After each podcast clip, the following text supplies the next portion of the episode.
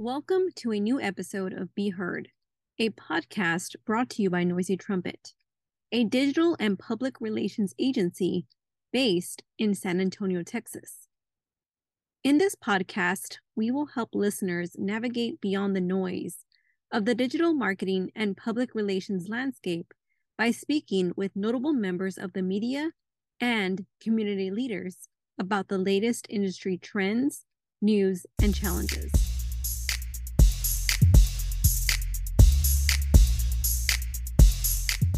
Today, I am joined by Jack Hawthorne, CEO of Keller Williams Heritage and recent recipient of the San Antonio Business Journal C Suite Award for his leadership during COVID. Thank you so much for talking with us, Jack. Thank you for having me, Ms. Candace. Now, your experience goes well beyond real estate. You're a licensed attorney and financial expert, which is why we are turning to you today to talk about the U.S. economy. Now, we've seen and heard it in the news headlines everywhere a possible recession. But can you explain to our listeners how we even got here? Absolutely. So, the reason that we are in a recession, that's really something that a lot of people don't like to talk about. They've recently kind of changed the definition of what a recession is, but by the normal accepted definition of what a recession is, which is two consecutive negative quarters of GDP growth, we're in a recession the way we got here is because whenever COVID first, you know, came on the scene early March 2020, we had a choice as a country. We were either going to have a recession and a plague, or we were just going to have a plague and do a recession later. And so what the the federal government decided to do is said, look, I don't think we can handle both of these things at the same time. And so what we're going to do is we're going to make money really, really, really cheap for people to borrow. And since the entire US economy runs off of debt, it made real estate go crazy, production, manufacturing, everything went nuts. And so, what had happened is by doing that, we created all this new money. We inflated our currency. We made things way more expensive because now everyone had way more discretionary income. And because of that, we pushed the recession off. And we're now dealing with the effects of what we would have had then. But instead of doing it along with COVID, we now are essentially past COVID and we just have to deal with the recession. So, in your opinion, who will see the biggest hit from a recession? So, everyone is going to get hit in one way or the other. The people that typically get hit the hardest by the recession are going to be folks that rely on like the day to day, low level consumer spending. So if you are an employee at a gas station, at a grocery store, a Walmart, it's possible that there are going to be a lot more layoffs because when a recession is officially announced, most companies will freak out. They'll freak out, they'll do layoffs, they'll say, okay, we're not going to have as much spending, so we don't need as much staff. And how close are we to a recession becoming a reality? So we're in a recession. You know, that's we had two consecutive quarters where GDP went backwards. And because of that, by definition, we're in a recession. Now, a recession hasn't officially been declared by the federal government. And the reason they haven't is because even though GDP has gone backwards, our employment numbers are still amazing. There are way more people employed than we've had for a very long time. Um, and it's really actually hard to fill jobs, which we've seen, you know, media and a lot of different stuff. And so, because the job market is so strong, the federal government's like, well, maybe we're not actually in a recession. Maybe we just have other problems. So, some economists saying, you know, we just discussed it right now, that there's waffling between the idea of saying we're not in a recession, others saying we could be heading to a depression. What's your reaction to all these varied opinions? So I think what really matters is what you can control. Because the day that we officially went into a recession by definition, I think everyone universally noticed that the clouds didn't catch on fire. You know, nothing fell from the sky that I'm aware of everything typically worked out okay. And so the more people freak out, we basically want to avoid artificially creating a problem. You know, I know that, you know, we're based in San Antonio. And so for those in San Antonio, you'll know exactly what I'm talking about. Once a year, every year for the last six years, San Antonio has accidentally created an artificial gas crisis someone somewhere said, I think we're running out of gas. And then everyone mm-hmm. freaked out. And then everyone freaked out about freaking out. And then you have lines at the gas station at four o'clock in the morning. And then two days later, everything goes back to normal because there wasn't a problem.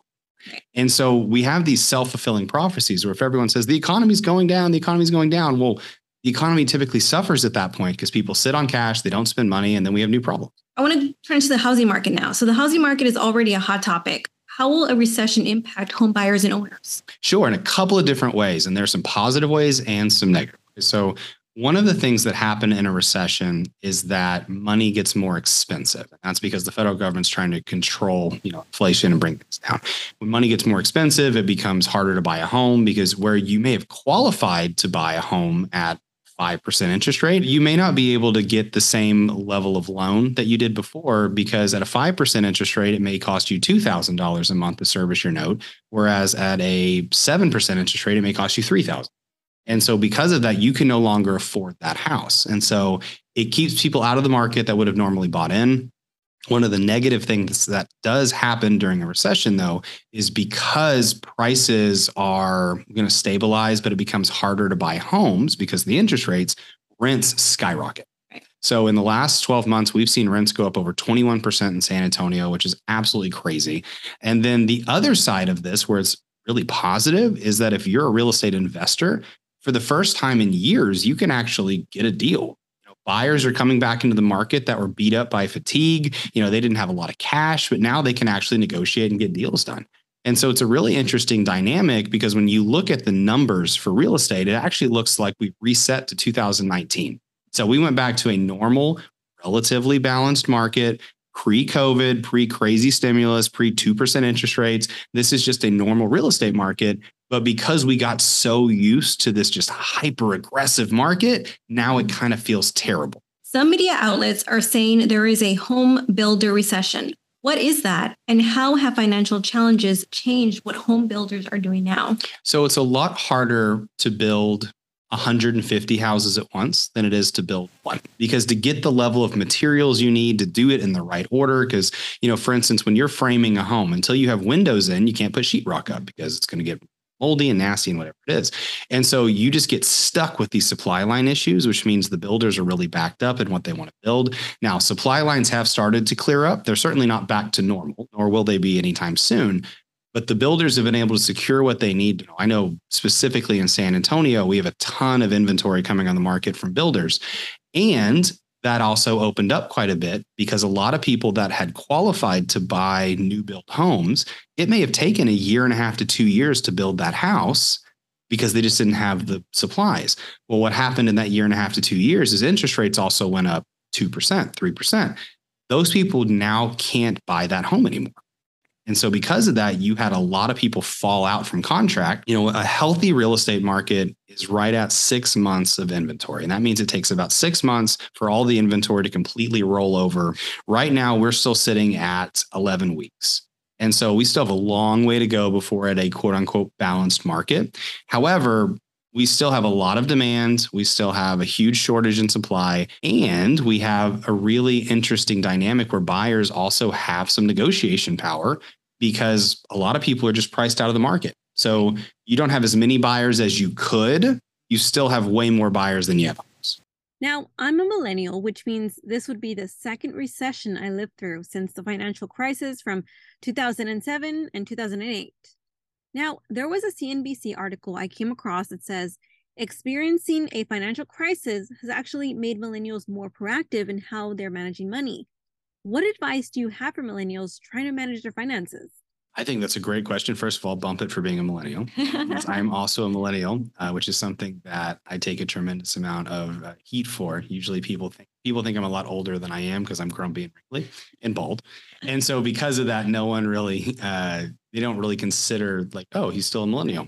Uh, the biggest financial advice I can give to millennials is that money in the bank beyond your nest egg and what makes you feel you know, psychologically comfortable is dead money.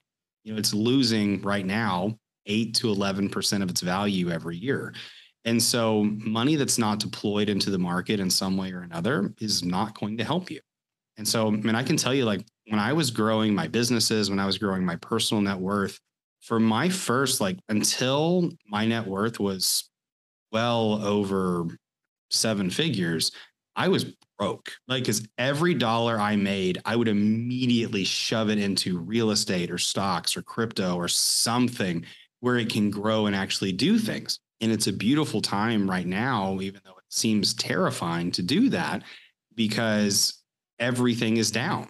And you know, we've always said, and I think it's a Warren Buffett quote you don't make money during a bull market, you make money during a bear market. It matters where you buy it, and then you ride it all the way up. So I'm a big believer in a concept called dollar cost averaging, which anyone that invests generally has heard of it or knows it. It's I don't care if the market's up, I don't care if it's down, I don't care if it's sideways. I make the same amount exact buy every month, same day, and I don't even look at it. I don't care. I just buy the same amount because over the course of time, we've seen what happens, which is the markets tend up. And that's real estate, crypto, stocks, bond, like literally everything over enough time, it typically tends up, unless it's kind of a gimmick or something, which is a totally different deal.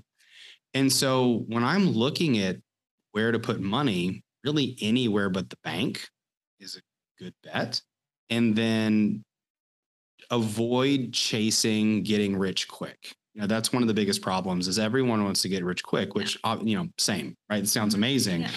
The problem is that when you focus on getting rich quick, you typically don't get rich at all. And so if you can commit to the boring stuff and doing it consistently, you'll generally create a lot more wealth over time. And as long as you have realistic goals for the expectation you set, you can mathematically figure out what you need to get there. I've always had super unrealistic goals and I never hit my goals. But if I get 80% to my goals, I've crushed, you know, anything yeah. else.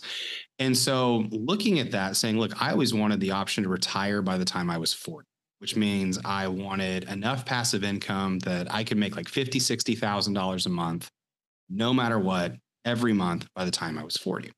And in order to make that happen, I created an ecosystem to where I live well below my means now. All of that money fuels a holding company that itself, and it's a, you can create these things to say, okay, mathematically, how do I get where I want to go? Because if you want to make a million dollars a year, you're probably going to have to work pretty hard.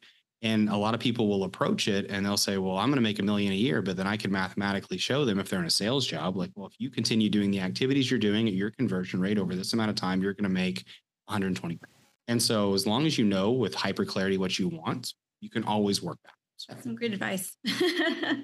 how have these uncertain financial times changed what you do personally and how has it changed the advice you give to other entrepreneurs? Sure, it has not changed it at all. I am one of the few people I know that is really excited about this market because it culls out the weak and like we'll lose probably 30 35% of the active real estate agents over the next two years, which sounds horrifying unless you work with competent business professionals. Because what happens in every recession is you lose the low hanging fruit, the people that are really more hobbyists than anything else. And then the people that are business owners pick up all those onesie, twosies, whatever. Like over the last couple of years, everyone's aunt, cousin, dad, whatever's like, oh, they're a realtor now. Like I got to use them.